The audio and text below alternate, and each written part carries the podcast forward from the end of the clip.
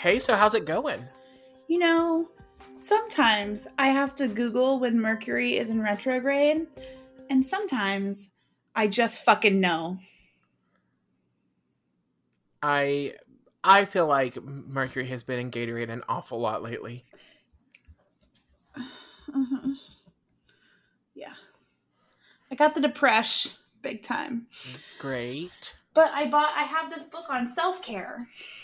Good. I marked I marked all the little things that I want to do for myself. I haven't actually done any of them, but you know. progress, I'm going to send you some book darts. Okay. Are you familiar with them? No. They're little brass arrows that go clip onto the edge of your book. Mhm. And so you can point to like the specific line you want to point at, but they add Oh. almost no extra like bulk to your book. Like if you put a bunch of bookmarks or fold down pages or stuff, which yours doesn't. Like yours is a fine system, but I just like that's how I tag things that I want to go back to forever. No, I love that. So I'm going to send you some. Please do. Yes. How are you? Um, well, as we're recording this, I am four days to freedom. You are four days to freedom. You are your Mercury and Gatorade is going very well for you. Yes. That's good. I'm happy for you and not at all jealous. Well, um, I had a slight panic attack today when I realized all of the buildings I went to look at to move my business into weren't zoned for the type of business that I want to do or Mhm. that I do, and that um, I can't afford the places that are zoned for mine. So I'm back to the drawing board in finding a new home for Epilogue Soaps. Um, that's okay because really I found the perfect solution, but we don't have enough room in our backyard for me to to bring in the she shed basically that I want to work out of. Sure. Um, so anyway, other than that, no, things are great, and I'm super excited. And um, as I sent y'all the screenshot of that email today that said, "Teachers don't let students out of the classroom," a group of them were surfing down the sidewalk on a computer cart. Listen, I'm on the kids' side on this one, so I'm not sure I can help you. No, I'm just like this place has turned into the wild fucking west, and I'm so glad to be getting out of it. Dude, it's the last week of school. Of course it has. Yes. And then all of my students are like, Man, Mr. Adams, why won't you let us out of the classroom? And I'm like, Because I'm not an idiot. Yeah. Because I've been at this a long time. Yes, indeed. Well, Um, I did find, however, a quote today Mm. that I from a student that I never sent y'all that oh I'd God, like to share with you. please. It happened during state testing, and so you know that whole debacle, and I was a little preoccupied by making sure they didn't kill each other. Nah. But a kid looked up at me in the middle of the math test and said, um, this test is wrong. The answer's not there. I'm gonna I'm gonna let you sort through that one a little bit longer, kid. Oh God. I'm, gonna, I'm gonna let you ruminate on that just You a know- little bit longer. I can I can I can identify with that kid though because there's nothing worse than taking a test like that and doing all the work to find the answer and then looking at the answers and it's not there. Right. Um, that is a nightmare. One that I have experienced. So I get it, kid, and I'm sorry. So, um, how's life? Uh, I already told you. Um, well, I mean, how's being alive? Because we just disappeared last week. Was that your door? Yes, that was Sarah okay, because my ring popped up and like was like, "There's motion at your front door," but that doesn't, sound, like, that doesn't sound like my front door. I was okay. It, it sounds like I'm welcoming somebody to my um, boutique every time It somebody opens my door. Um, yeah, we did disappear last week. We're sorry. We are sorry. Um, I was not feeling great, and I then Erin was not feeling great, and then um, both of us forgot that we probably should. I don't know, put out some kind of notification that we weren't putting out an episode because we didn't feel great. No. So we just disappeared. We did. And you know, here's the thing: I'm still not feeling great. Physically, I'm fine. It's mentally, my brain is like cut in half, but that's okay. I'm here. I'm bringing the funny. Clearly, You are bringing the funny. you're laughing right I'm now. laughing. We're both laughing. It's all laughter. It's Um, all laughter all the time. Speaking of laughter, I don't appreciate one of our fans slash patrons emailing us today, sliding into our DMs to call us out for Poor what we Joey's always in trouble. All we do is yell at her. She's gonna take away our money. I wasn't going to call her name. I wasn't going to publicly shame her this time. And also, mostly, I just don't like being called out like this because I'm a white dude who doesn't like to be put on blast. But she, Speaking of white dudes that don't like to be put on blast, go join our Patreon. Patreon.com slash lifetime sentence. That's all I'm Right. gonna say about that. um, but we just got a, a happy little reminder from from Joey that um, when we recorded Talhotblond, which I feel like must have been episode seven or eight for us, like it was pretty early in life. It was really early. Let me see. Um we talked a lot of shit on TikTok. A lot of shit about TikTok. We did. Um And how I how I responded to her was I was like, oh, switches over from TikTok. Wow, how the how the mighty have fallen. Switches back to TikTok. Because you know what? Who knew back in 2018? Is that right? 2018? Damn, that is right. That yeah. We were gonna have a pandemic. That's all.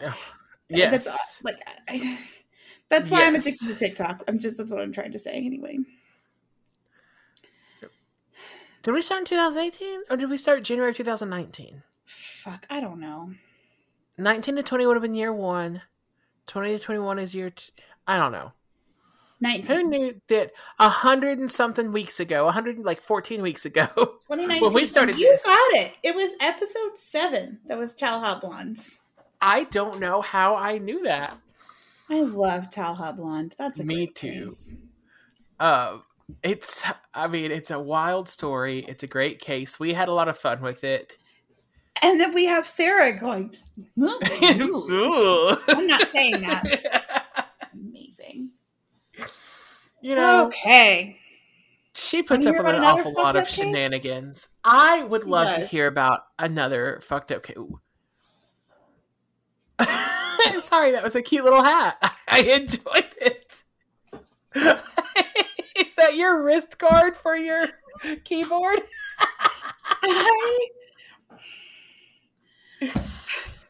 I'm barely holding on, you. I'm having problems. First of all, the mold, the mold in the air. What the fuck? It's like nine zillion. So I'm not. I can't even think clearly because I can't breathe. I'm not getting enough oxygen, and then I have the depression. And then I had to watch this movie, and then I have to like on, on top of everything, I have to go to work like a chump. But really, the mold is thirteen thousand today. Oh my god. See, it's been raining for 19 days straight, except for little boy's birthday here. Yes. So, luckily, our like pollen counts and mold counts aren't quite that high because everything's being pushed to the ground. But like No, every, it's been I raining sink into the here. ground. It's been raining here, and our mold count Oh. is still that high. Oh my god. Oh my god, no. Lu- Are y'all getting any of the tropical depression? Is that the rain you're getting? yes, or we did. Okay. We did get the tropical depression, which you know, now just- you've just got the standard depression. Now I just have standard depression. Yeah. Um, but Is it also tropical work in- depression if you're sad on a beach? yes. Okay. Um, so I good news for all of us, you and me particularly. Um, since I work in insurance, we get you know notifications about hurricane season, and I'm happy to report that it's that it has been predicted this will be another very active and very long hurricane season. No. No, my family. Amy, I know you're listening, and you know the depths of my love for you. You're the only one who'd be allowed to live in my house for an entire month like you did. Her family cannot live with me for a month again. I don't know what to tell you, buddy. That's what I'm. That's what It saying. can't happen. Anyways, Dr. This Sarah, week- we need more kids to fill up our house. wow. Okay. now maybe have that conversation off mic, please. and while I'm not there. Nah. Nah. Okay. This week I watched, Oh, hey, this is Lifetime Sentence, and I'm Paul. And I'm Erin, and we just pissed off Fran so bad. We're sorry. Um, this week I watched The Pastor's Wife. It stars Rose McGowan as Mary. Really? I love Rose McGowan. She is from Charmed and Planet Jawbreaker. Terror and Jawbreaker, The Grindhouse? Did she do some Grindhouse The movies? Grindhouse. Mm-hmm. She's from a lot of stuff. She was in Uh-huh. Once Upon a Time. Was she really? Mm-hmm. Must have been the later episodes, unless I just slept through her story arc. Because after they went to hell, I didn't care anymore. I never watched that show, and I don't know what you're talking about now. So Oh, they literally went to hell at one point. Sure. Okay. I'm already in hell. Um, Michael Shanks, he plays Matthew. He's from Stargate, all the Stargates, um, Elysium, Project Blue Book. Can you tell that I did my job before we came on here? He was. He also played Rick Singer in the college admission scandal movie that we already covered. Oh, okay. Um, and really, those are the two characters that matter. Well, we have the lawyer, Martin Cumming, Martin Cummins, and he's from Friday the Thirteenth. We all fall down. Riverdale. When calls the heart. He plays Henry Gowan on When Calls the Heart. This guy has a a wide array of acting credits from Riverdale to When Calls the Heart and Lands in Indeed. Lifetime. Deck the Hallmark did a uh, preview episode for the um, summer movies. I'm not sure if it's dropped yet because I'm on their um, their plus, so I watched it live on Facebook. But um, there's there's a movie coming out that has two actors from the Fifty Shades series, and Oh my gosh. there there was some commentary about um, that oh, casting. Is one of them Jamie Dornan? No, no. Because I might watch it for him. Yeah, yeah, we all would. Um, we immediately open with a body being wheeled out of the house, so that's not good. Casual. They say it was found face up and that they have no idea what the motive could be except, quote, the rumors that everyone has heard. Great. Rumor has it. Adele just falls from the sky to explain everything. Rumor has it. Rum- The barber Or- says no, it was pointless. Go on. so th- they do this movie. It's kind of like um, it's like a documentary type mixed with like act like real things happening. Okay. they're doing like interviews and then they show like actual stuff that's happening. Um, so the barber says that these are all just good, nice, normal, all American people. And I was like, yeah, except one of them is a murderer. So there's that. So this is like a high budget, like um, unsolved mysteries, or what's the show I'm really thinking of where they tell us what luminol is? Forensic files. Thank you. It's like a high And I budget would like you forensic to rethink the words high budget. Compared to Yes. forensic files. Sure. It's like a real moderate budget forensic files. There you go. Over in the church, the pastor welcomes everyone to service and tells them how much courage it takes to live a Christian life th- these days. And hot take, no, it's not. It does not take courage to live like a moral, decent person. Sorry. Um, okay, but we're being persecuted left and right. Listen, Listen, all nobody want wants is to be persecuted like freaking evangelical Christians want to be persecuted. They want to be persecuted I, so bad. I don't know, Erin, why you're coming at me like this because all I want is my Mr. Potato Head to have a dick and for everyone to know Jesus and to hate people that don't look just like me. Jesus was white. Also, did you know that the ring around the sun is called a corona? So coronavirus isn't even real. Did you know that my cell phone reception is so much better since I got the vaccine and I got the little 5G chip in me? Um, this vaccination is making people uh, magnetic, and you're all going to hell. It is the mark of the beast. Y'all, hell's gonna be a great time. We're gonna have so much fun. oh, he then compares teenage girls and the way they dress to streetwalkers. And so he denounces teenage girls and sex workers in one sentence. So he's already on my shit list. I think that's just a conservation of words. You should really be proud of his ability to um, offend people on a budget. Do you remember like 30 minutes ago when I said if Sarah wanted to poison you, you'd be dead? Yes. Please don't make me speed that process along. Um, he says he. Oh, wait, no, no, no, no. He says society is begging people to deny Christ. No, it's not. Um, ooh, and now we're talking about the role of women and men in society. And if this Oh, guy is the one who dies, I'm already not mad about it. Thank Uh, God. Well, women should never have clothes on unless they are breastfeeding a baby because that is just unnatural. He and they should always be pregnant. He personally has nothing against women. Women are the lifeblood of the church. And what could be more important than that? Why on earth would they ever want to be leaders or have a job or, you know, I don't know, anything? I mean, listen, this guy is really converting me to his to his church. I'm probably going to walk down during the invitational.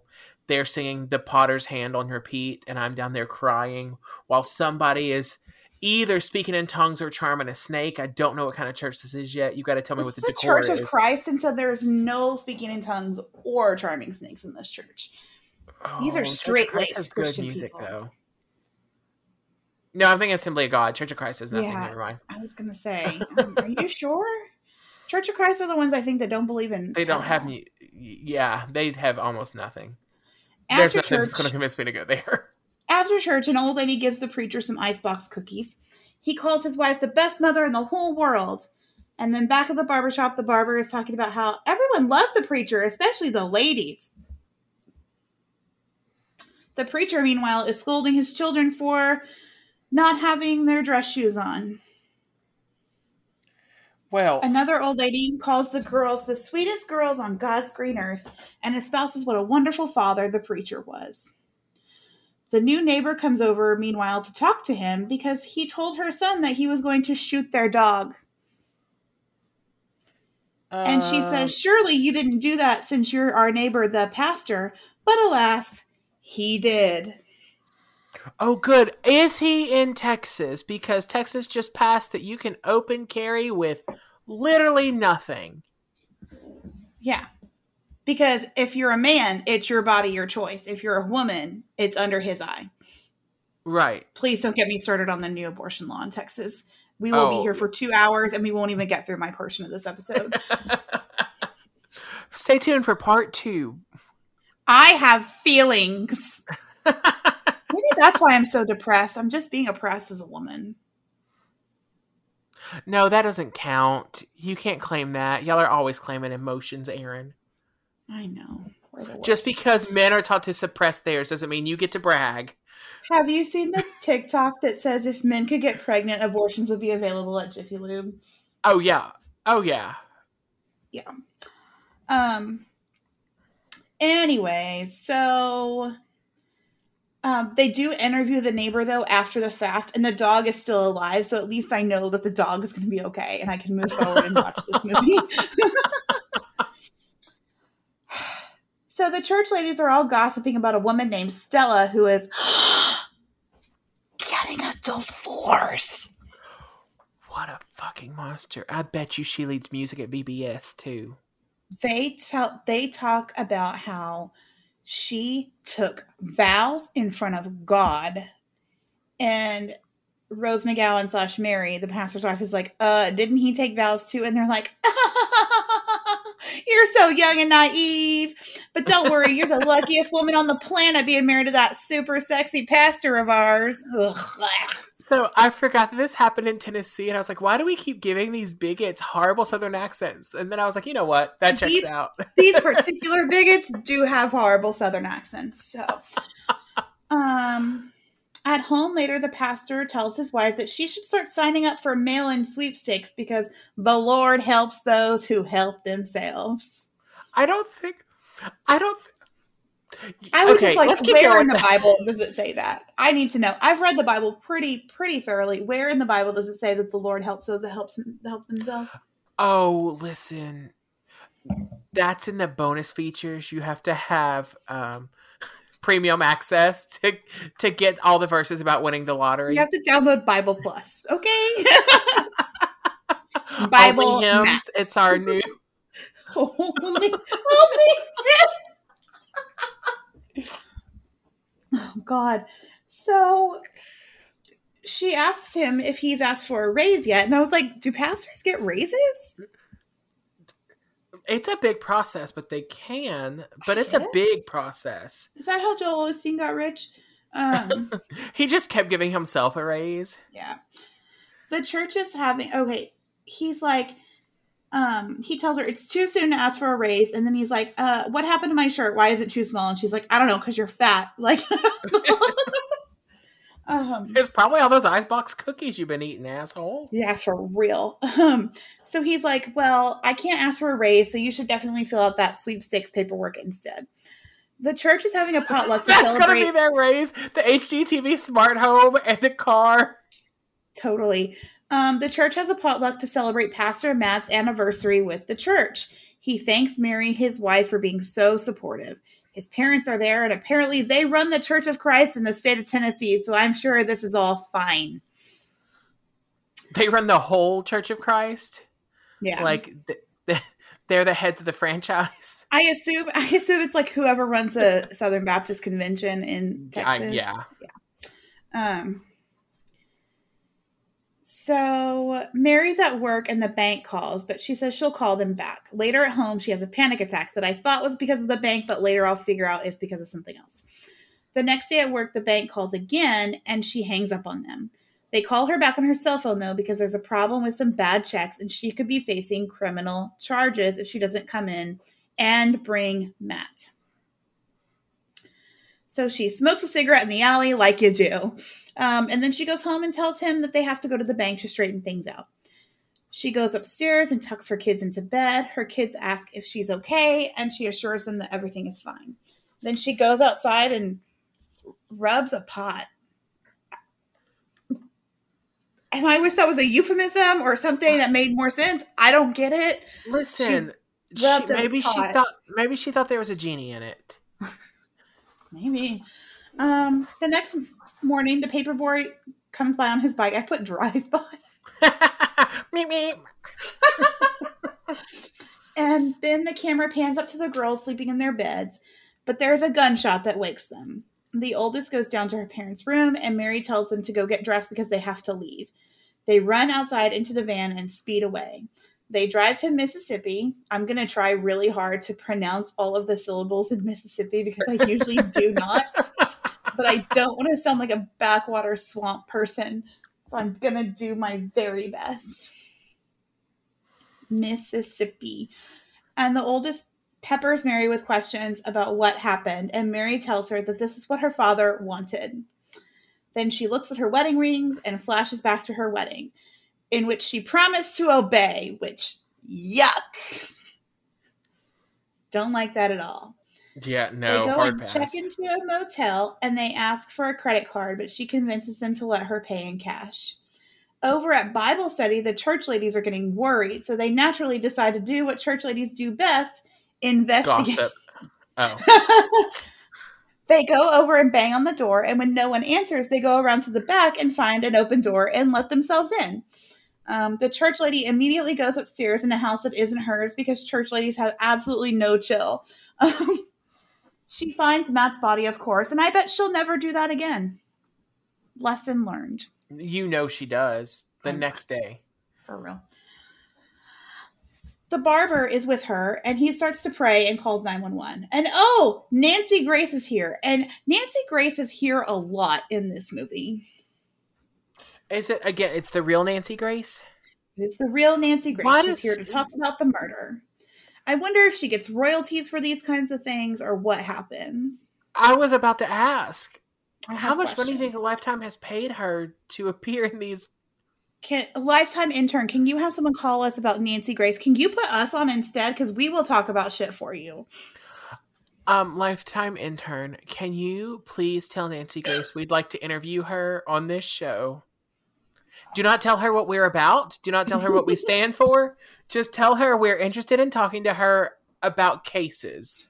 You know, I have, a, I think TCO, True Crime Obsessed, posed this theory, and I really subscribe to it. Nancy Grace has a, like a horrible backstory. Like her backstory of how she got into what she does now is Uh, absolutely tragic. it's and tragic. Uh huh. And I think, and this literally again was put out by a different podcast. Don't say I came up with this. I didn't. But she was very normal. And I think the Scott Peterson case broke Nancy Grace You know, because I that's when she went cuckoo bananas. I don't doubt that. Um, so she used to have a syndicated like daytime Yeah. courtroom show, Swift Yeah. Justice with Nancy Grace. This was before I knew how nutso she was, and also I grew up very conservative and didn't know there was another way to be. So maybe I just didn't see how crazy she was. But I kind of enjoyed that show, and she was mostly fair on it. And then She I saw was, clips and then of her Scott on Peterson the news happened. later. Yeah. And she went absolutely bonks. I don't know. It's a theory. I like it. That's all. Um, I, but a part of me also wonders if the Nancy Grace brand is a put on because she became a lot more high profile when she went that crazy too. I don't know. I don't know. I still like to subscribe to the theory that Scott Peterson broke her. This is um, Lifetime Sentence, a Nancy Grace speculation podcast. Over at his shop, the barber is talking about how Matt was always so nice and helping people, so maybe he turned away a drug dealer or something and they killed him. And I was like, that's that's a lot. He comes out, he's like, "Excuse me, sirs, can you not It's bring like your that cocaine TikTok. spoon?" It's like that TikTok of uh, uh, you need to calm down. It's like, damn, it's seven a.m. Um. So the police issue an Amber Alert for Mary and the kids who are at the beach. I didn't know you could issue an Amber Alert for an adult. Because they announced, they specifically announced that the Amber Alert is for Mary Winkler and her children, and then they name all the three kids. huh? That's weird, right? Yeah. I know, like an, an alert on like an elderly person here, at least it's called a the silver silver, alert. alert. hmm I don't know. One of the kids points a toy gun at her sister, so Mary naturally freaks the fuck out about it and then apologizes. Um, the next day, they drive to Alabama, and she promises to take them to Waffle House for dinner. That, listen, Really? everybody needs some hibachi. Um, the FBI has tracked her down though, and a patrol car spots them and heads back to pull them over. Mary pulls over, and they the police go up to the car, guns drawn, and demand that she gets out while the kids scream. And I don't know, maybe put the gun away, and everyone won't be screaming. I I don't know. Um, they start digging through the car and find the shotgun, so they handcuff Marion and arrest her, and arrest her in a situation that will have her kids need therapy for a very very long time Yes. there is a press conference where they announce that the, that the kids and Mary have been found safe and nothing else. So at least one person is doing their job today. Um, Winston agrees with me. Yeah, he's he's really happy for that one report. Mary is being questioned about her marriage and whether they had any problems, regular or financial. He asks if anyone was having an affair, etc. And Mary says everything was fine. Down the hall, they're interview- they're questioning the children. Um, Matt's parents arrive and ask to talk to Mary. The police say she's a person of interest, but they don't believe that she could have done this. Um, so they go into the interrogation room and they assure her, the, his parents go into the interrogation room and assure her that the Lord will give them all strength to get through this. The police ask her more question, and she says that sometimes she thinks something may have happened, but she's not sure. They ask her where she was headed with the kids when she left that way, and she says she doesn't know, but then sometimes she thinks she would sometimes she would think that it would be the last time she'd be able to see them, so she wanted to take them to the beach. And I put here she seems very dissociated at this point, and so I'm not sure what they're trying to get at. Um, Right. um, so she says she wanted them to have a happy day before everything happened. Um, so now a cop is walking down the beach saying he knows exactly what Mary was planning on doing, and that was killing herself and the kids at the beach, of course, because white men. I don't know. Um, Listen, we only have room for so much speculation, sir, and we've already used most of it on Nancy Grace. he so adds that this is down. just his theory because Mary never admitted to that. Because, duh, my guy. right.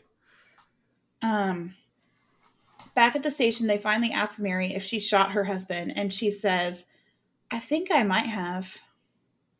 So they take her back to Tennessee to jail. Um, they take her, they also, okay, so they take her to Tennessee to jail. She changes into an orange jumpsuit, and then they take her to the funeral home to see Matt's casket. That's really sweet. They let her get dressed up. Yeah, Um, I was like, that's weird. Matt's father gives the eulogy and compares himself to biblical figures who have also lost children. And who says there's a problem with pastors in this church? Um, uh, da, da, da. He says everyone needs to guard themselves from the speculation and the loose talk and fill their hearts with and minds instead with prayers for Matthew, Mary, and the kids. Nancy Grace is back to tell us more about how Matt was asleep in bed when he was shot. I was so worried she would be gone. I'm glad Yeah. she's back. I know. I missed her. She's a comforting figure. Mary, meanwhile, is brought in to meet with her attorney. Um, she says she doesn't need a lawyer because she's already admitted to the murder, but the attorney says she absolutely needs him because the whole world is watching this case, and she's currently on the cover of People magazine. And I just want to insert right here that this is not how I plan to make the cover of People magazine. but Mary Listen, is beggars like, can't um, be choosers.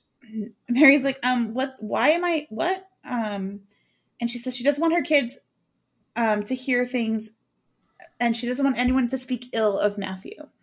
She asks if they can just say she's a crazy, awful, evil woman and leave it at that. And the attorney is like, um, no, we can't. Um, he says he can help her if she'll let him. And a couple of the church ladies go to visit Mary and give her some stuff that they collected at the church. She's shocked that they did anything for her, and honestly, so am I. Um, Right? they bring her a Bible and some devotionals along with toiletries, etc., and tell her to keep praying that she'll get through this. So it's time for the trial. They ask for her plea, and she enters a plea of not guilty. Everyone gasps, and they send her back to jail.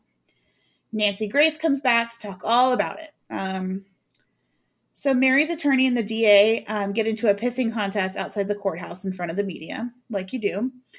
Mary's in her cell, and she flashes back to when she and Matt were dating he proposes having 12 children. And I was Like, like, oh, I no want a big family, and 12 is too many. Yeah.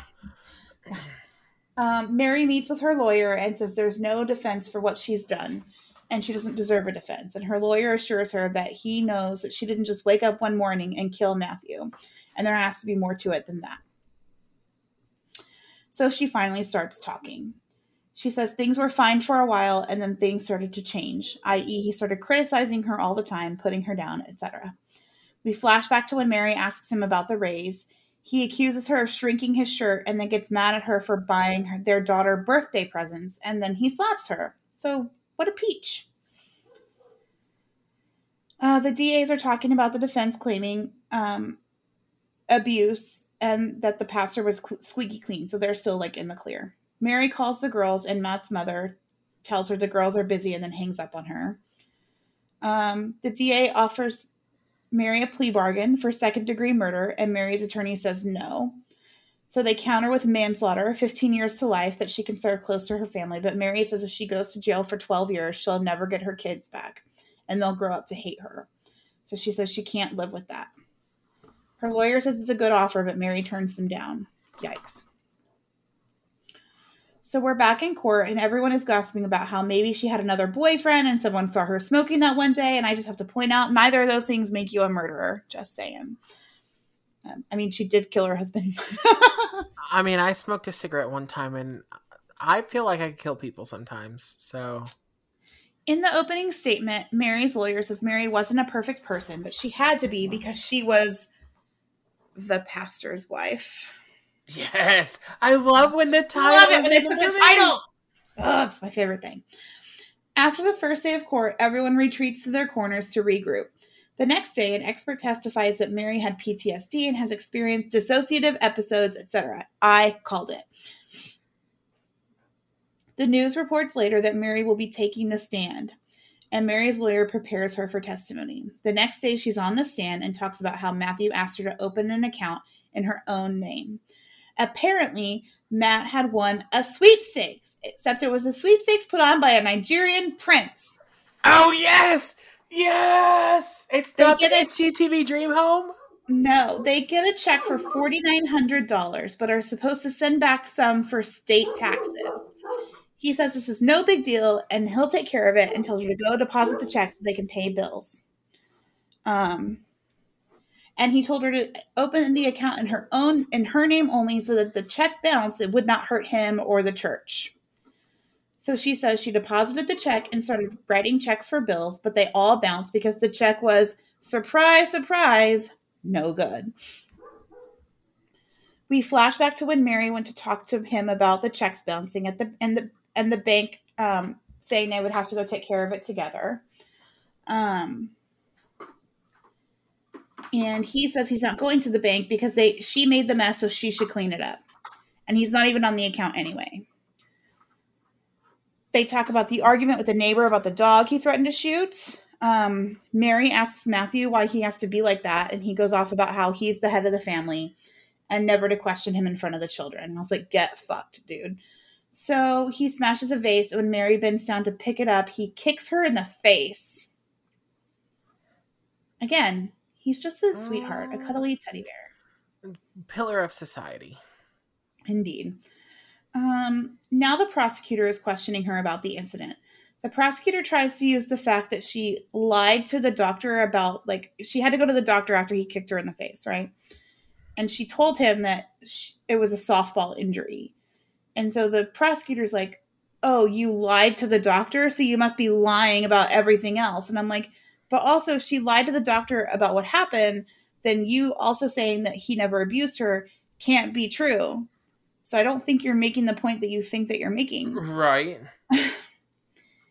Nancy Grace is back to ask why we would even care about whether someone was abused or not. And you can go get fucked too. Um, so Mary's attorney levels with her and says she has to put everything on the table because if she gets convicted and sent to prison, she'll never know her kids or her grandkids, etc. So she better get back on the stand and tell the jury everything she's been hiding. A judge is also making the Winklers bring the kids for a visit. The middle da- daughter is super happy to see her, and the baby is still a baby, but the oldest is not happy to see her and accuses her of being a liar. Okay. There is a lot of arguing and crying, and the Winklers rush the kids out. Fortunately or unfortunately, this gives Mary the strength she needs to burn it all to the fucking ground. We flash back to her asking Matthew for a divorce. He refuses and threatens to cut the brake lines in her car and cut her into a million pieces. And again, Mm, he's a gem.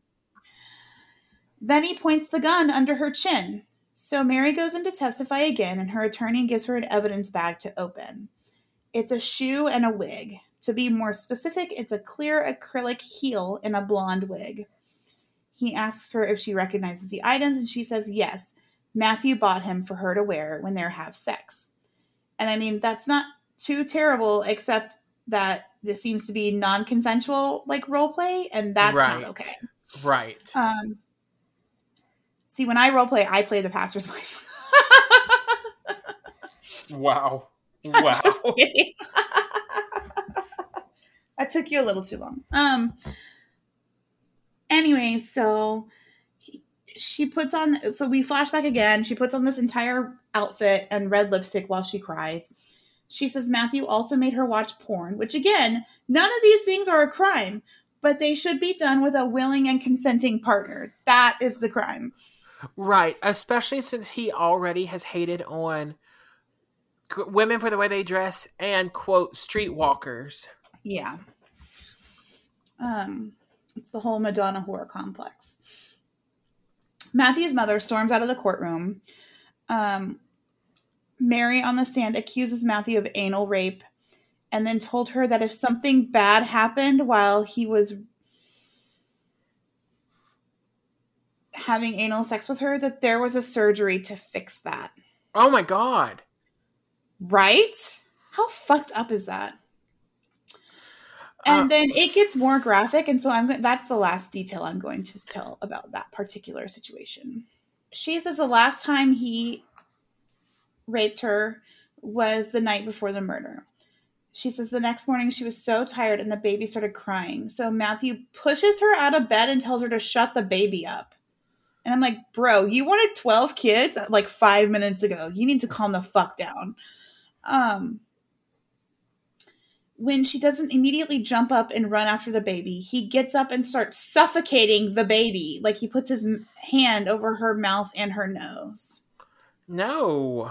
No. mm-mm. So- this guy is canceled. Mary runs after him and picks up the baby, and he and but the baby keeps screaming because I don't know, some guy was just trying to kill her. So, um, he keeps screaming about shutting up the baby, and we zoom in on a drawing in one of the in the other kids' room of the family, and it's like a very colorful drawing. But Matthew is like to the side, and he's dressed in all black with X's over his eyes, and I was like, oh man, a child psychologist would have a field day with that shit. Also, hello, edit of the week. I love this. Yeah. Or oh, we haven't prop of the week, I guess. time.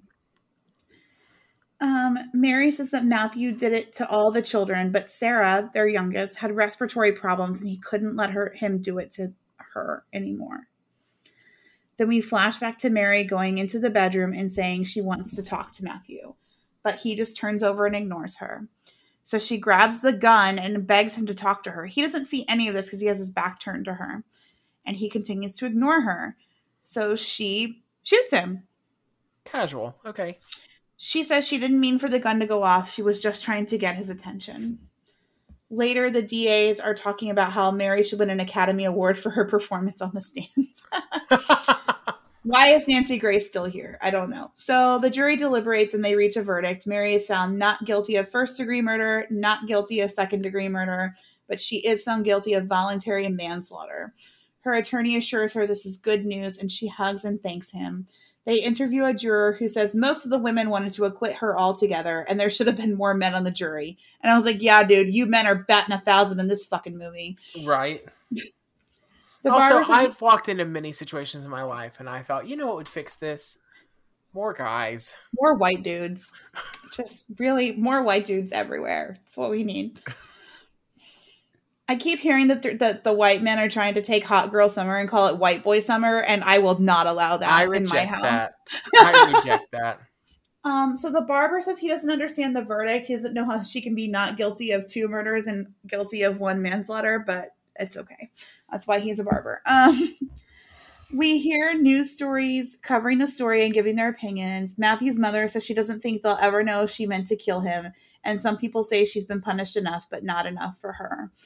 Matthew's father says he believes in forgiveness and he preaches it in his church, but he doesn't know if he can actually forgive her. And I was like, then you don't believe in forgiveness. That's right. not what that is. That's not how that works, sir. Um, we see Mary's church friends with the kids, and Mary walks over to them. Her middle one runs over to hug her, and she picks up the little one, and the oldest one just kind of stands to the side and stares at her. And I was like, oh, this is why we don't put kids in the middle of things. Yep. Um, so they move on, and Mary is working in a diner, and some guy um, asks her if she's the lady who shot her husband and got away with it. And Mary stands up from pouring his coffee, looks him in the face, and says, You want to be next? Yes, Mary. The end. They say nothing about like how much time she got for any of this or anything. So Well, I'm excited to hopefully you have about that information. I do. And I know you can because I did have to Google whether this was real or not because I could not like I didn't read anything about it, but I was like, I cannot do another not real case. Yeah, no, this one is real. um so Lifetime did a good job, but this is one of theirs that they took some liberties that I am surprised by. Okay. Well, I kind of Oh. like when they do that. Oh yeah. It makes it makes your part like it makes everything more interesting, you know? Yes. It's hard when it's like, okay, this is the movie and this is the story. They were exactly the same. Yeah. Um, so just at the top, my sources are, of course, Wikipedia and Murderpedia, and um, an article from truTV.com called "A Perfect Life: The Mary Winkler Story." Mhm. Um, and then a New York Daily News article that um, was called "God Don't Like Ugly: The Paul and Erin Story," written by I don't know who you're calling ugly, but it's not me. no, it's our attitudes. It's not the way we Okay, look. that- No, that makes sense. That, you for che- clarifying, that tracks. That totally checks out. Yeah. Um, and so both of these articles I didn't realize when I was doing the research, but they were both written by a man named David Krajicek. And a white So man? he's uh, sounds that way. Um, but he um, it seems to be the resident Mary Winkler expert. Um, what a weird thing to be an expert on. right. Listen, have you ever watched uh, Unwrapped or how it's made, and they show the talking heads, and it's like Paul Totally, Adams, yeah. cheddar cheese expert. Listen.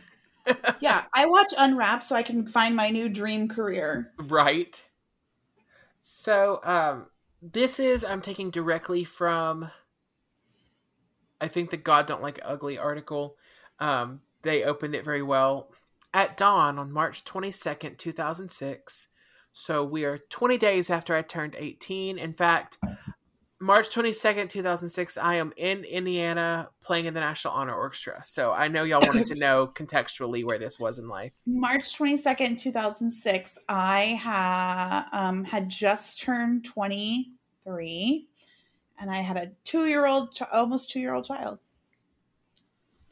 I cannot imagine. Yep.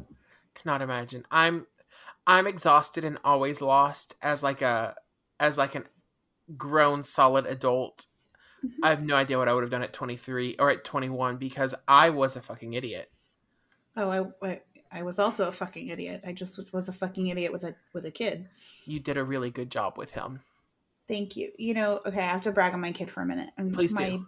My BFF listens to this podcast, and this is about one of her children.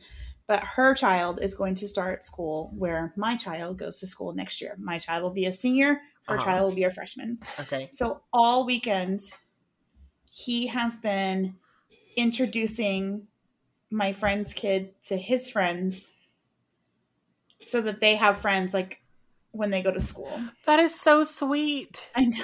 How do I make sure mine turns out like yours?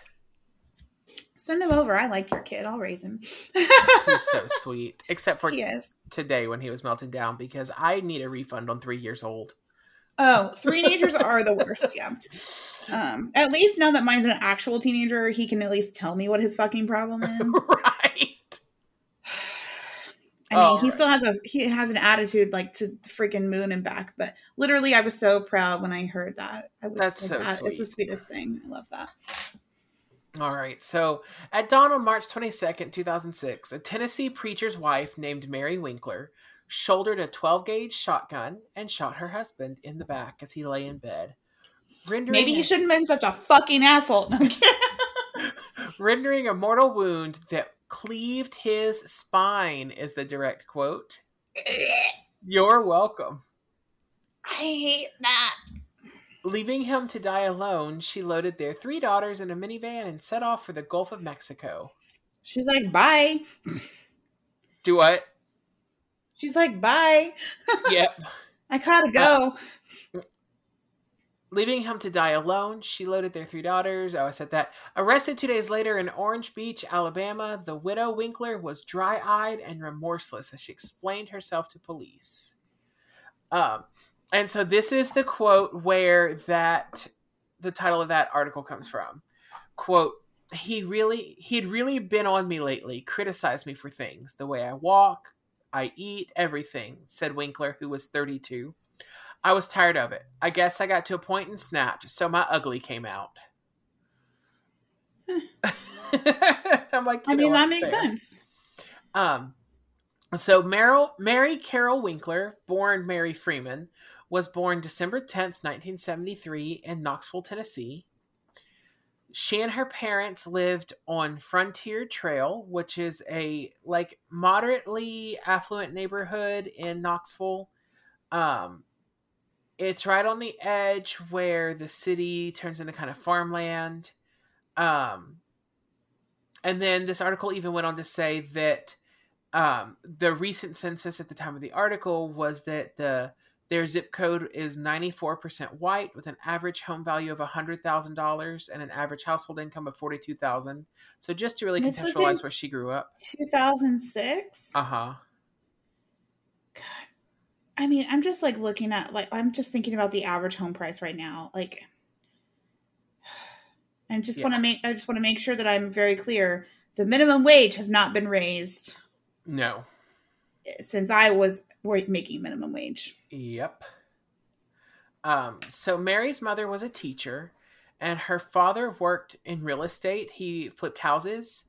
Um, so the they attended the Laurel Church of Christ in Knoxville, which was a, uh church of about 200 families, um, and it was known for its campus ministry at University of Tennessee. Sure. Um, and her father served as a deacon in the church. Um, and so when Mary was eight years old, her younger sister Patricia, who was a quadriplegic, mm, quadriplegic, let me make extra syllables in there just for funsies, I guess. Um, she died while having a seizure while Mary was eight. So Oh my Um, god. yeah. And um, not long after that, the Freemans adopted five children two boys and three girls, all from the same family. Um, and so both of those actually. I I know that you know this, but both of those will bring actually a lot of psychological trauma to a kid. Um, Yep. Being I do the know that very, very, very personally. yeah. Well, and like a lot of people don't realize, and this is where I was headed, a lot of people don't realize that being the biological child of a family who adopts children also brings a bunch of trauma that people don't expect. Yeah. Um, Mhm, and yeah. that's stuff that even I didn't think about until we started fostering. now uh, that I don't have experience with personally. My parents did not adopt, but I do have Right. siblings. Yeah. Um, I'm not going to make you get into that. But so she just very quickly went through a lot of trauma very young um so she actually when she was young went by her middle name carol and sometimes mary carol um to differentiate from her mother who was mary nail because you Sure. have to um so mary carol was very active in her high school. She participated in several choruses. She was a member of the Spanish club. She uh, played tennis. She was in the Future Teachers of America. And then she was in a religion society, which my high school did not have that. Yeah. Um, and so she graduated in 1992 and spent that first year of college from 1992 to 1993 um, at David Lipscomb University, which was in Nashville. It's known as a flagship college for Churches of Christ believers. Oh boy.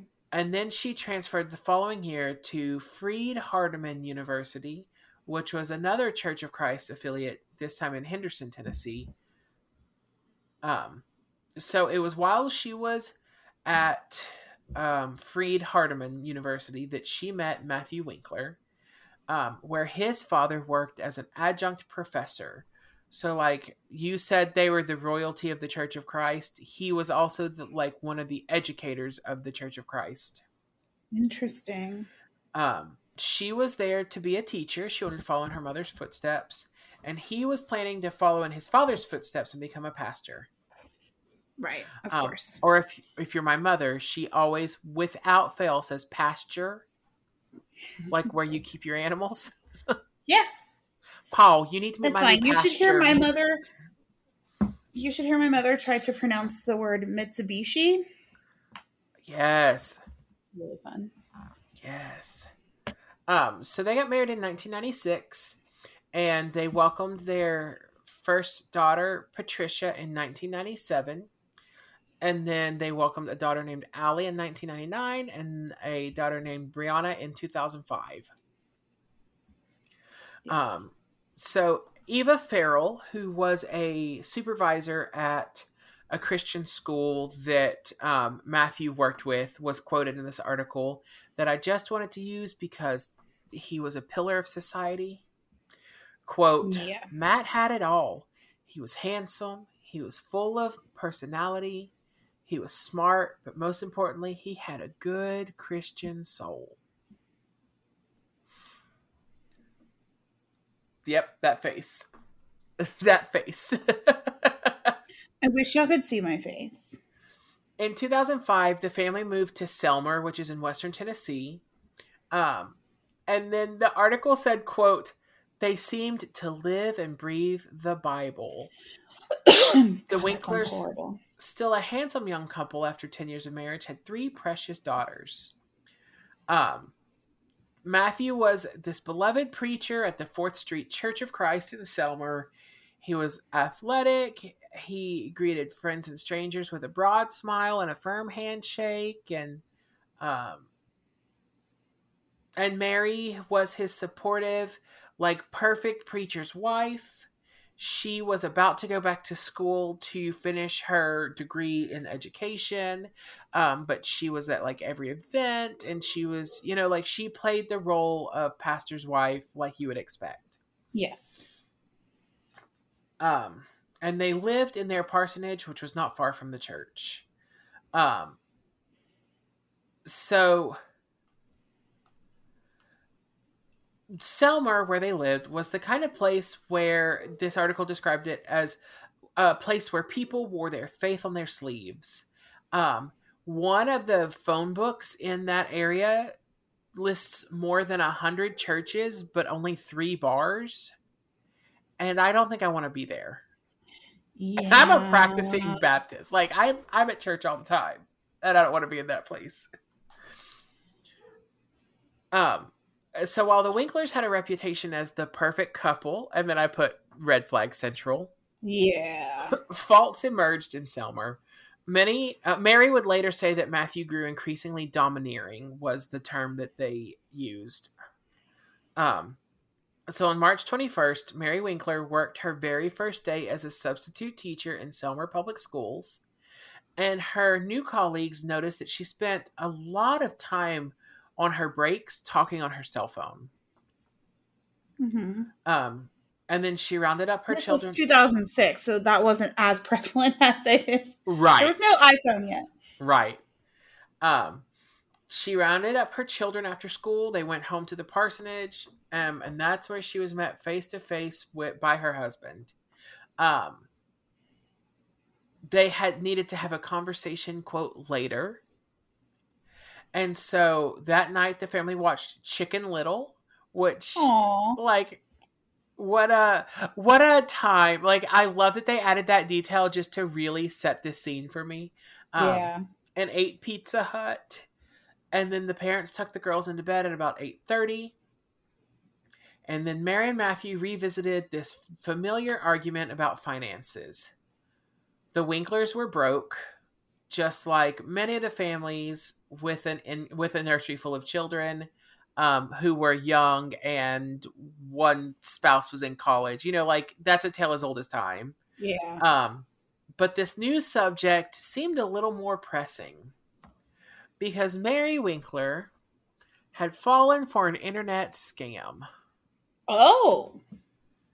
Many scam emails are sent each year, as you're aware, and now they call us on private numbers. And um, someone currently is waiting to talk to you about your vehicle's extended warranty. Yes. but um this particular one was known as um in Africa it's known as the 419 scam because of the Nigerian law that bans it. Um, many of the scammers live in Festac Town, Nigeria, which is right outside of Lagos, the capital. Wait, was it really a Nigerian prince? It's the, really the Nigerian prince scam. Oh my god, I made that up. Yeah. Um, they call themselves the Yahoo Yahoo Boys because they have like endless Yahoo email accounts. Yes. Um, which Yahoo Yahoo is a lot better than Gmail, so I'm glad this was in 2006 because Mhm. you aren't going to get nearly as much fun calling yourself the Gmail Gmail boys. Um, No, not at all. and then, and then I wrote, yes, this is the one person who actually fell for the Nigerian prince scam. I thought that was only a thing of myth and legend, but no, here she is, Miss America. No, that's really a thing. Yeah. Um. So, like any financial scam, the 419 scam depends on the greed of its. The greed is what they wrote in this article, but really, I think it's even a lot more desperation in most people's cases. Yeah, I think that's probably the case. um, the scammers gain a bit of trust from the victim. So if y'all don't know, because like, I think we all have questioned like how do people fall for this scam, and so I did a little bit of research. So the scammers will actually wire the people they're scamming money up front. And so that's how they gain their trust and make them think it's legit. And so then the victim is drawn into basically money laundering um, that involves deposits and wire transfers or stolen of stolen or altered checks from third party accounts. Um, Hey, no, stop that. No. No, ma'am. sorry, sorry. You're not a man, are you? I mean, if you are, Listen. congrats, but I didn't know. People misgender me all the time because of my voice, so I just answered anything at this point. People misgender My- you because of your voice. Oh yeah, every time I'm at Well, a drive-through, no, get out of my way. every time I'm at a drive-through, yes, ma'am. And would you like anything else? Wow, that's so Yeah. odd. So I just I don't even get offended. I'm just like, yeah, sure, that's great. Um, so Mary Winkler had gotten very deeply involved in this Nigerian prince scam. Um, through wire transfers, she had deposited two fraudulent checks, one from Canada and one from Nigeria, totaling about seventeen thousand five hundred dollars in family accounts. And then she shifted some of the funds to a second bank in the shell game known as and this is the game was known as check kiting is what they wanted to clear up. So Okay. um like this whole thing we usually call money laundering but its terms whenever it's all just fraudulent checks is check kiting. Hmm um so she had withdrawn $500 cash by the time the bank the bank officials had caught on. Um and it turns out this is why she'd spent so much time on the phone on march 21st two tennessee banks regions bank in selmer and first state bank in henderson were demanding to know Mary Winkler's role in the 419 scam, and she never was completely forthcoming in explaining her involvement to the banks. Quote. I'd gotten a call from the bank and we were having troubles, mostly fault, mostly my fault, bad bookkeeping, she would later say. Referring to her husband, she added, he was upset with me about that. Um, and then her attorney in that interview interrupted to say, as a family, they were being conned. The information we have is that he was aware of the checks and knew about where they were being deposited. Um, but this is one of those instances where we only have one side of the story. Yeah. Um, so the argument escalated from there, according to her. She said, quote, Matthew started ranting about problems he was having and personal feelings about the church administration. I don't know what set him off. I was listening to him. He calmed down. He started the movie. We started the movie and I fell asleep. He woke me up. We went to bed. I remember not sleeping well. But she said there were other problems that uh, came up that night. Um, and all of that caused her ugly to come out. I just love that phrase. I love that that's Yeah. the euphemism for I shot him. Yeah. Um, I mean, it works. so at 6:15 a.m. on March 22nd, 2006, Mary's alarm clock went off. Um, Matthew lay asleep. She got out of bed and went quietly to their closet where she pulled out the 12 gauge shotgun. Um, and then she pulled the trigger. Um, quote, the next thing I remember was hearing a loud boom, she later said. I remember thinking it wasn't as loud as I thought it would be. I heard the boom and he rolled out of the bed onto the floor. Um, Shouldn't some have been so close to just- the edge of the bed, dude. some guys just can't hold their bird shot. Some guys just can't hold their bullets. Um, because Matthew Winkler took 77 pellets of birdshot to his body, um, Ouch. which punctured several organs and broke his spine, but he was not dead. Oh. Yeah. That's not good. He lay on the floor, literally dying, bleeding out, and managed to to say one last thing to her and his last words to her or his last word to her was why Yes, that is in the movie. um But also, I'm Quote- like, because you were beating your wife, probably?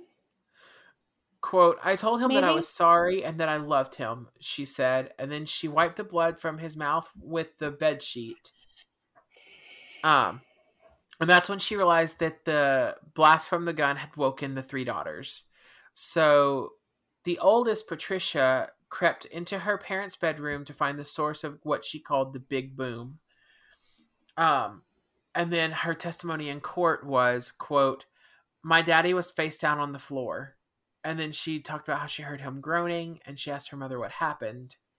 Mary said, I told her daddy was hurt and I told her we were leaving.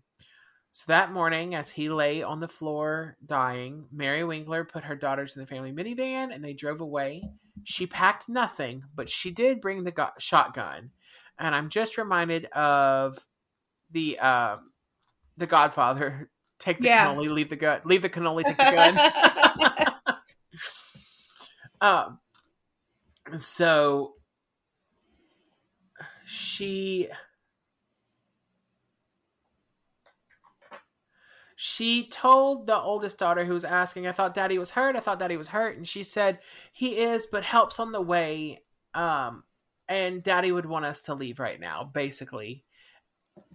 So she drove to Jackson, Mississippi. She stayed at a Fairfield Inn um, and then continued to this to a Sleep Inn on the Gulf of Mexico in Orange Beach, Alabama. Um, in her statement to the police, she said that she'd been beaten down by her husband over quote stupid stuff until she was bullied to the brink of insanity. Quote, I love him dearly, but gosh, he just nailed me in the ground, and I was real good for quite quite some time. hmm They do quote that in the movie. Interesting.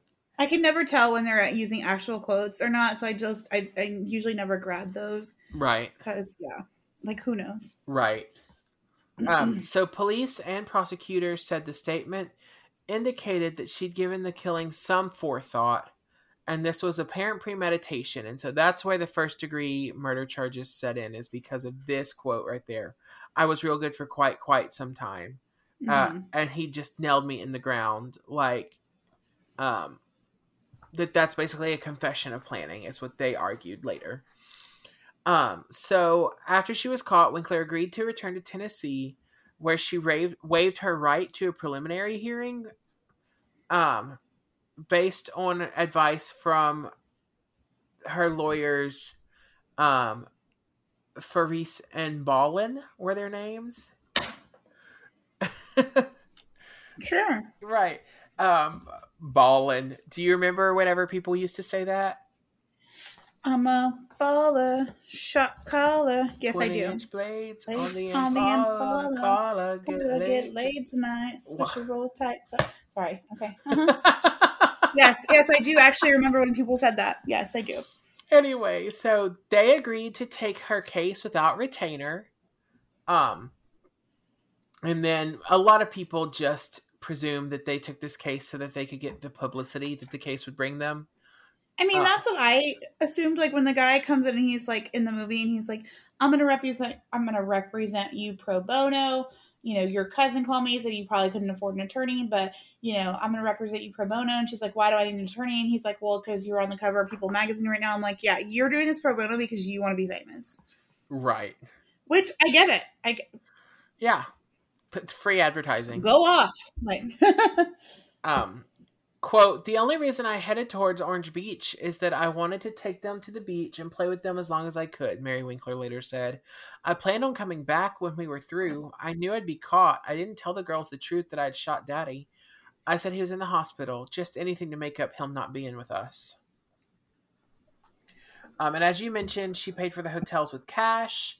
Um, and she did not use her credit cards or use the phone to call anybody. So Mhm. um, it was actually very strange that they were able to track her quite as quickly as they did. Yeah, that is kind of odd. Um, so Matthew Winkler was found dead by church members about 15 hours after he was shot. Um, they went they went poking their noses in whenever he didn't show up for Wednesday night prayer meeting. Yeah. Um, so in this ar- article, it just said that they issued an Amber Alert for the daughters. Um, Huh. I mean, And in the movie, they're very clear that it's for her and the kids.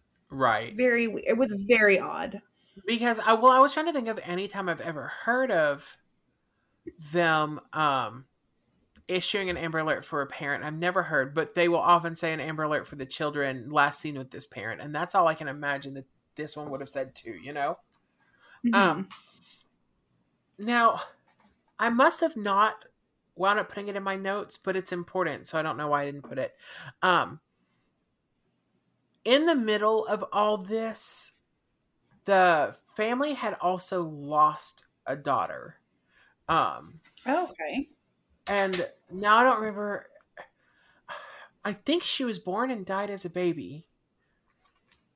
But now I'm like, was it a late term miscarriage? It was still very, I mean, it was still very tragic. And it sent Mary into a really dark depression for a while. And she mentions Sure, that yeah. several times. Um, so Orange Beach police, um, took the daughters and it says entertain the daughters. And I just want to know what police did to entertain an eight, a six, and a one year old. Coffee and donuts, baby. and then threw them back in the interrogation room where Mary Winkler's like, "Fine, I'll confess. I'll confess." Take them. yep. Um. So, Mary Winkler's demeanor at arrest and her police mugshot appeared to indicate depression, according to um, psychologists. Um, and then, or repressed feelings, or shock, or some combination of each. Um, and I'm like, I bet it's probably all of the above. If I, if I had to guess. Yeah. Um, police noted that they were puzzled by her lack of emotional reaction as she's being being taken into custody. Um, which, as you mentioned, this sounds like a dissociation. Yeah. Um, they berated her, or not berated her, but kind of um, pointed to her lack of guilt because she didn't have any tears whenever they arrested her. Right. Um, because women have to be hysterical Always. but also when you're hysterical we're gonna call that bullshit too so of course. right um ma'am i see that you're crying after you shot and killed your husband are you on your period So here's the thing, like women um are expected to always be emotional, but also our emotions are blamed for the reason why we cannot like be in charge of things, but also if we don't show emotion, we were blamed for being heartless and cold. right right Yeah. just so long as we're all on the same page now Exactly. Okay. Um so she said in her interview at this point time that she had accepted abuse from her husband, quote, like a mouse for many years. Is this a phrase that I've that I'm not familiar She with? uses the the phrase in the movie, and what the only thing parallel I can draw it to is quiet as a church mouse. Yeah. which was a thing that I was told as a child to be quiet as a church mouse yes. in service. So that's the only the parallel that I draw is maybe she like picked that up in childhood. Maybe. Or like locked in a cage like an animal is the only other thing I can come up with. But yeah, like the phrase I was abused like a mouse is not something I was familiar with, so I didn't know. Yeah. Um, Tennessee listeners, is this a phrase y'all use? Write in and let us know. Send us an email or Um, uh, Instagram. let's see. So, of course, the media paints this whole thing um, that they were a real life Ken and Barbie couple, and then she snapped. Um, Can we so- stop with the Ken and Barbie nonsense? Like, Right? Ken and Barbie are not an ideal couple, and neither are Romeo and Juliet. Ken What and Barbie want- are dolls. Uh, Right. Romeo and Juliet are definitely not an ideal couple. Ken and Barbie are not people. What I want is Tom Hanks and Rita um, Wilson. Wilson. Thank you. That's who. That's our new standard. Okay. um. Anyway, so of course, public opinion deems that he must have done something to deserve it. Um. Mhm. but the but the reasons that they come up with i think you're gonna love Okay. he either abused his wife or children that's one option Mm-hmm. had quote a love affair What about a sex affair? no mm, only a love affair Only a love affair. Okay. or homosexuality which in fact is the most egregious of sins and the forgivable reason to kill Oh, for fuck's sake. Get over yourself. um but pretty immediately the public opinion was that Mary Winkler was a victim and that he was an abuser. Um and so many um legal specialists, many experts say that Mary's case was won before she even had attorneys to represent her Okay. because public opinion was so widely believed that he was an abuser. Um, and so her attorneys nurtured that image. They released this carefully controlled storyline that this demure, angelic woman was pushed until she fought back against this temperamental, perverted, and domineering husband. And we will talk about perverted in a second. Um, Okay. and so the shooting, it seemed, was, quote, an act of vengeance of biblical proportion. You know that David Krajicek was really proud of himself when he wrote that sentence.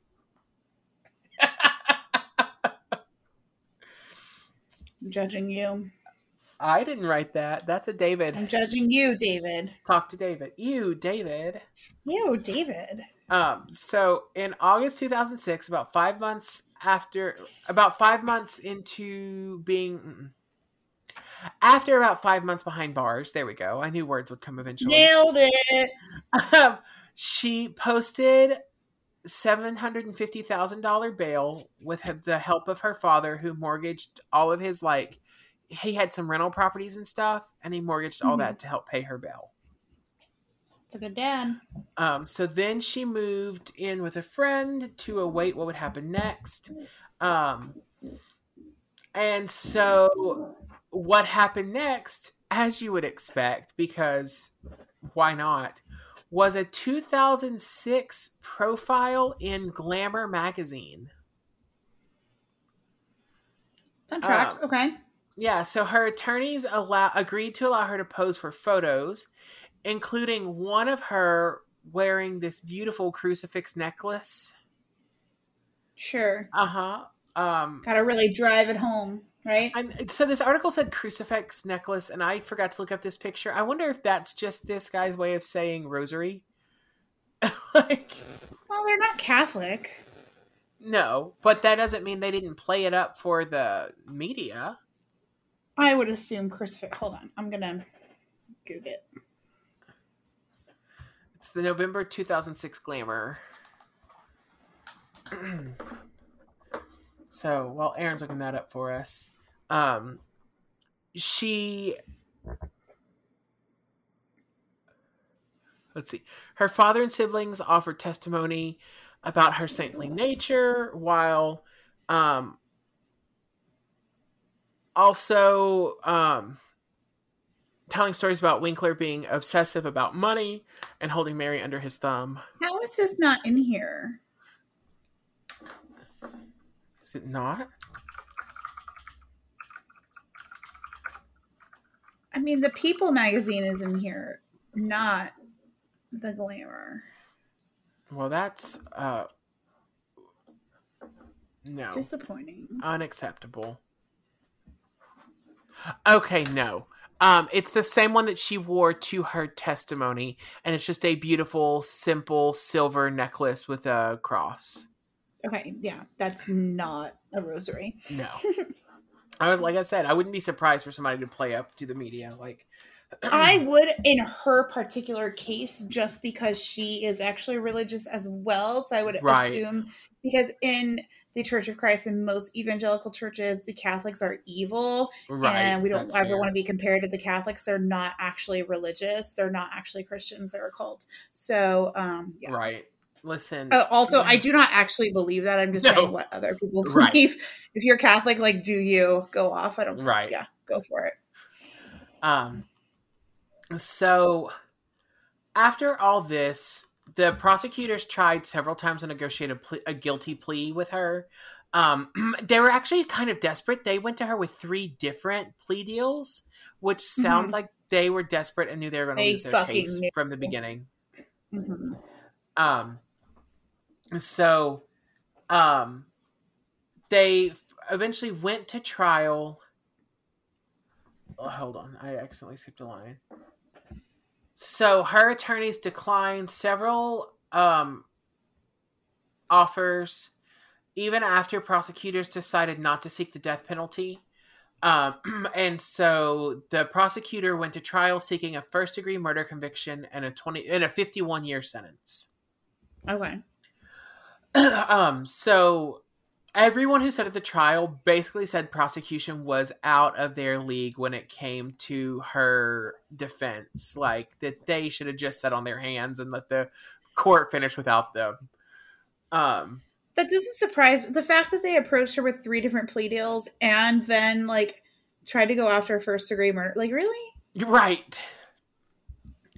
Um so Patricia, who was a fourth grader, appeared as a prosecution witness and gave testimony about seeing her father lying on the floor after the gunshot. Um and the prosecutor asked her whether he had ever uh, whether her dad had ever been quote ugly with her mother and she responded no sir um which th- that's not specific and precise wording and a fourth grader needs something a little better than that but Well, and also, i think it's Kids- oogie kids- to have interviewed the daughter period yeah, kids always Hmm. know, and that's a very general way to ask a child, but also. It, may have been ingrained into that child to never To- say anything about that. right. Even to or and to the point of like just pretending like you don't know what you know you know. Right. Um I'm like and they could have even blocked it out like if it's oh if yeah. it's that ingrained in them not to remember stuff like that. Yeah. Kids are very and then very intuitive and resilient. Oh, 100%. Um, and then she went on to say that she didn't ever want to see her mom again. Um, Oh, which I can imagine is heartbreaking for so many people.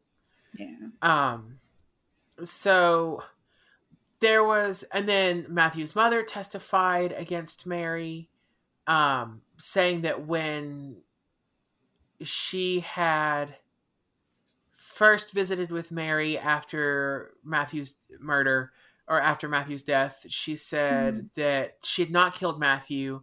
And then she indicated that both she and the children were angered by what. Oh, the mom was like, "Me and the kids are both are all angry because Mary is a bald faced liar." Uh, cool and it's like, great, sit down. Um, I mean, I understand you're sad. That's terrible, but like, don't speak for the kids. yeah i hate that Um, so during the trial, Mary, um, kind of got that spark back that everyone expected. She finally showed some emotion. She kind of came out of this dissociative state. yeah Um, she it said i'm she, sure she's medicated to the fucking hill at this point Right. Um, and so she was finally brought in to give her own testimony. Um, and but her defense had always like said it was this, um, like basically X-rated subject matter. And then it said the courts were kind of disappointed that, or like the people in the court were kind of disappointed that it wasn't as, um, what's the word racy as it was made out to be um but she revealed that her husband pressed her to engage in oral and anal sex, which she viewed as unnatural. And again, like you said, there's nothing wrong with it if it is consensual with both parties. Thank Um, you. It's I the like, it's again consensual I- thing that's important. it is Um, consensual that's important but also like let's not like demoralize oral and anal sex as unnatural that's fucked up but it can Right. also be something that you don't want to do Right. Um, and then you can recognize that it's a thing that people enjoy and also recognize that you don't it's not something that you personally enjoy don't be like that Um, so and then again, this is her her testimony. Do not come at me for what she says here. She said that he insisted that she dress up slutty in an afro wig, mini skirts, and footwear fit for a hooker, a hoochie hoochie mama. Um, so that's problematic for a lot of reasons. that's extremely problematic Um, also, I'd forgotten that the phrase hoochie mama existed until I started taking these notes. what you don't And- remember that song No, what song? you ain't nothing but a hoochie mama hood rat hood rat hoochie mama I had forgotten about that song. That's a that's a banger. How dare you? Um, so then her attorneys were like, and look, Exhibit X for X rated. And they popped open there. I imagine that it was like a, a steel box. And out like came, a deal or no deal. Yes. And out came the wig and the shoes. Um and even Winkler while uh, even Mary while she was giving her testimony held one of the 8-inch stilettos and shook it while she was talking just to show how egregious this was. Um oh god. so, um, after a three week trial, the jury deliberated for eight hours before announcing the verdict um, that she was found guilty of voluntary manslaughter. Under Tennessee Mhm. law, voluntary manslaughter is a crime of passion, quote, produced by adequate provocation sufficient to lead a reasonable person to act in an irrational manner.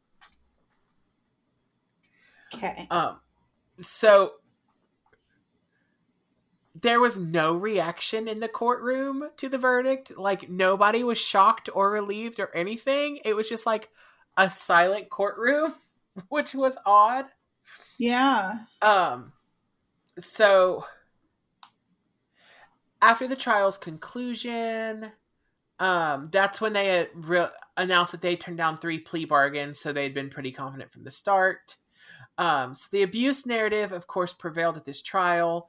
Um, Ten of the twelve jurors were women, Uh huh. um, and that they knew that that worked in their favor. Wait, did that bro really say that the jury Uh-huh. should have had more men on? Oh my god. Yeah, and that the women wanted to acquit. Um, they were like, all the women were from her church. They were like, not anal sex. Oh hell no! He needs to burn in H E double hockey sticks, if you know what I mean. I love how they.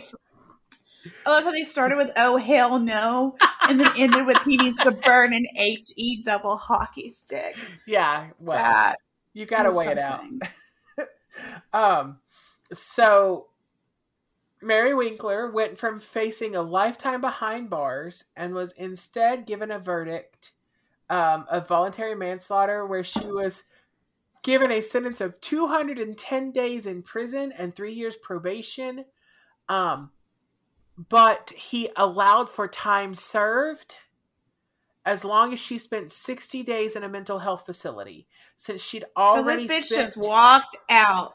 she'd already spent 143 days in jail so she just had to spend her 60 days in the mental health facility and then was released um sorry she had to be in jail for one more week and then go to the two months in the mental health facility and then she was done Go for her. so there you go Sorry, that's me. Um there of course there was a lot of speculation everywhere about whether or not she was abused and i didn't want to get into that because neither one of us can come up with the truth, but what I can tell you is that the Right. people in the courtroom heard a convincing enough argument, that she was. Yeah. Um. So yeah, that is the case of Mary Winkler. What a ride. Yeah. Um, and while we're talking about this, I have two book recommendations I'd like to throw in. Um, Please. go along with this case really well. They're both fiction. The first is um, The Mothers by Brit Bennett. Have you read it? No. Um, so, so. it was Brit Bennett's debut, and because she also wrote The Vanishing Half, which is very popular right now. But um, yes. so the story I knew is I'd heard of her. I was like, I know I know her. Yeah. So it's a small town kind of story. The um protagonist is a teenage girl. Her dad is a preacher at this small church. Um and every chapter opens with a Greek chorus who are telling things that are happening outside of the storyline but to contextualize everything. And that Okay. Greek chorus is actually all the women at church. And so it's all the gossipy old ladies who are telling the story. Um, and it comes out that this girl whose mother died when she was young um, got pregnant with the like high school football star or, you know, some kind of high profile teenage boy. Um, and her trying to decide whether or not she wants to have an abortion because she's 17 and everything that goes with Oh, that. my. And so, being the preacher's daughter in this congregation, being narrated by church ladies, um, just creates this very interesting narrative form. Um, and the other book I want to mention to go along with it is Monster by Walter Dean Myers. It is written as a screenplay, but um, it is the fictional story of a boy who happened to, who is implicated in a murder um, and it is his trial. And um, the witnesses who are called to the stand all also have kind of sorted histories. They are in gangs or they are currently serving time in prison or whatever. And the um, prosecution spends the entire book trying to build a case for their um, unreliability as witnesses. And so you men- sorry, you mentioned in the movie that they did this too. Right? Right. That they are trying to establish people as unreliable. And so this book goes along and you follow the the case and the trial, but at no point do you ever know if the boy was involved or not. Um Oh my. so okay. we we see the trial and we hear the verdict at the end, um, and it's told through his perspective. Um, But but you don't it's know. it's a really good study in unreliable narrator, but also in how we really get trials. You know, like we will Yeah. never know in this instance. that is crazy. So those are my two book recommendations that go along with this. I thought. Well, I will say, um, starting next week, we are going to have what are we calling it? Crazy Girl Summer. Hot Crazy Girl Summer. Hot Crazy Girl Summer. Yes. Yes. Okay, so it starts next week. Next, the first movie is Saturday, May 31st. A Party Gone Wrong, Okay. inspired by a true story, follows April as she finds herself fighting for her life after attending a party with her best friend Brittany. Um, she stumbles into a suspicious rideshare, but quickly realizes the driver has other plans in mind, stealing her organs to sell on the black market. If I had a dollar for every time I got an Uber that was trying to take my kidney. So that is next week. And then um, also coming up, we have Gone Mom, uh, the story of Jennifer Dulos. Um, she vanished in 2019. Um, and then we have Soccer Mom Madam, Soccer Mom Madam, which stars Jana Kramer, which should be a good one. Um, Left for Dead, the Ashley Reeves story. Um, Secrets of a Gold Digger Killer. I like the title of that one already. Secrets of a Marine's Wife. Okay, so we're in the secrets theme. Um, Cradle Did Fall.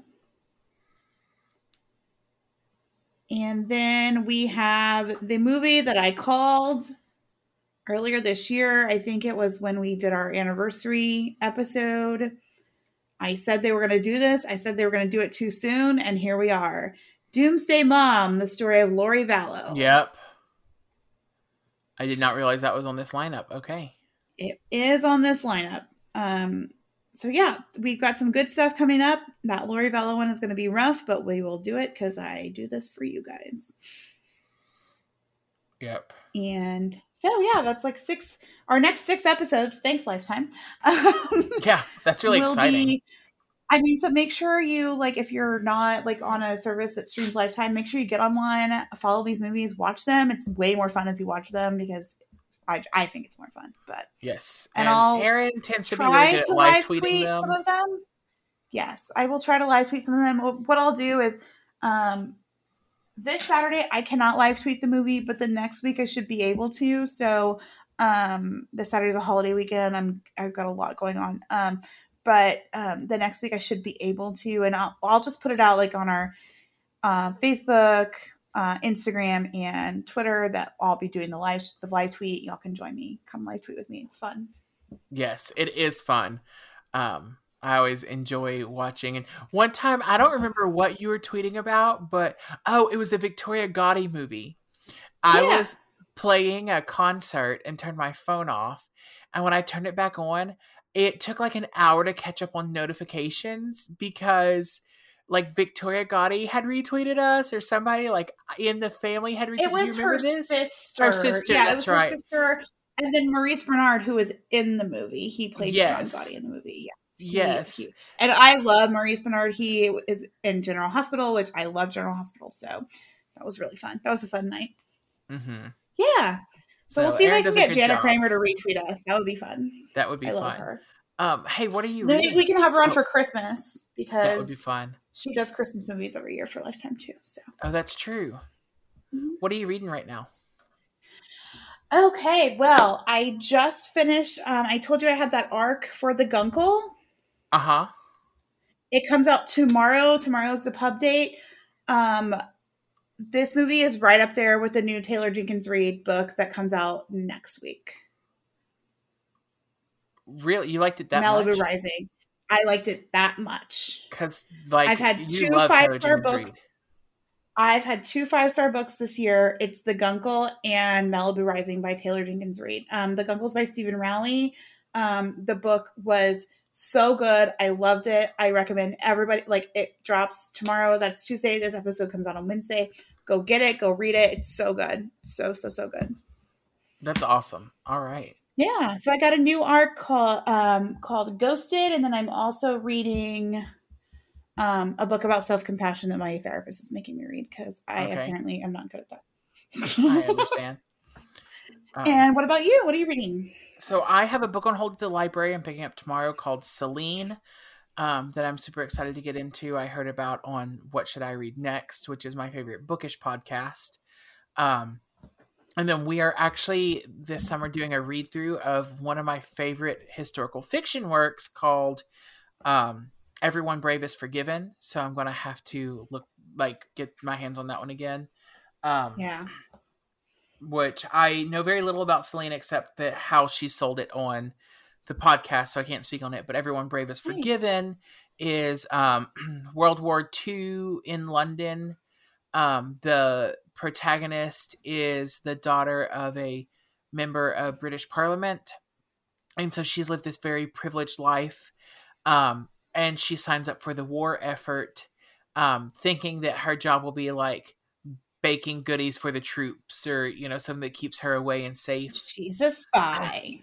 She gets placed as a teacher at one of the inner city schools for oh the kids who can't evacuate during the bombings and oh yeah and so um she goes from this very privileged very white upbringing to um for a while they have to hide out in like a speakeasy that's um run by black people and it's her first time really engaging with black people and Wow. Um, That's so cool. well and then come to find out it is cool come to find out he was inspired the um the author Chris Cleave who's just wonderful i if he wrote if he wrote a short story on a napkin i'd read it but um he had found letters that his grandmother and grandfather wrote each other they were from london during the world war and it is Aw. loosely based on their lives based on the letters that he read um Did which- you ever read Lily and the Octopus? no Okay, that's by Steven Rowley too, the guy that read the Guncle. But um, I'm also reading the last thing he told me, which is my book of the month. But I didn't mention it before. It's everywhere right now. That book, you can't walk down the street and not see the last thing he told me. yeah So far, for good reason, it's excellent. It's a, so far I'm only like 50 pages in. It's very very good. I'm really liking it. But um, yeah, I mean, you you really you cannot walk down the street or walk into a Barnes and Noble or any other bookstore and not see the last thing he told me right now. I love that. It's very Um, hot. I I just signed up for um book of the month club and I don't remember what my two books are now. But Oh, um, I do. I remember what you got. Oh, do you? You got How Lucky and Ariadne, right? Yes. Yeah, I'm really excited for Ariadne. Um Yes. I know that Sarah's going to steal that and read it first, but I heard I've heard really good things about How Lucky as well. I've heard that Uh-huh. it was really good. I got the last thing he told me, and I got imposter syndrome because I can never get just one book because I have a problem. Right. So well, same. Um all right. Well, thanks for talking. I literally canceled my Kindle Unlimited. I canceled my Kindle Unlimited because I don't have time to read them. Yeah. Not because I don't want it, because I don't have time to read them. Right. No, I feel that. I also oh, I don't like to read on a Kindle unless it's my only option. Like I have the Oh, I Kindle that's waterproof and so I read it like by the pool or, you know, like when I go traveling. That's where I get most of my arcs. I'm not cool enough to get. um, yeah, I like get a lot of arcs. virtual arcs. I do get a lot of hard copy arcs now. I do get a couple of hard. I've gotten a few hard copy ones, but I get mostly virtual ones, and I mean that's fine with me. But yeah. Um, if you'll let me read the Taylor Jenkins Reid book six months before it comes out, I don't care how you send it to me. You can send it to me on parchment fucking paper. I don't care. Right. Messenger Dot pigeons, just one fine. little one little roll at a time. I will print it on a dot matrix. I don't care. Hey, can you tell people where to find us? Sure, you can find us on Instagram at Lifetime Sentence. You can find us on Twitter at Life Sentence Pod. We're at Facebook on Facebook at facebook.com slash lifetime sentence. You can find us on Patreon at patreon.com slash lifetime sentence. Show notes and other things are on our website at um, lifetimesentence.com. You can also find our merch at lifetimesentence.com. You can email us at hello at lifetimesentence.com. Is that right? No? Podcast at lifetimesentence. Podcast at lifetimesentence.com. Don't know where I got hello from. Um, Hello. It's, It's me. me. Um. Oh, we're on we're on Discord. Come join us on Discord. Yes, join our Discord. Lifetime sentence. It's fun. We're having a good time. We do the things. All right. Well, thanks for hanging out with us. Yes. Um, and I did not have dinner, so I'm about to take my own advice when I tell you don't forget to eat your vegetables. Uh, my phone's charged, but I need to charge it again. Charge your phone. Bye. Bye.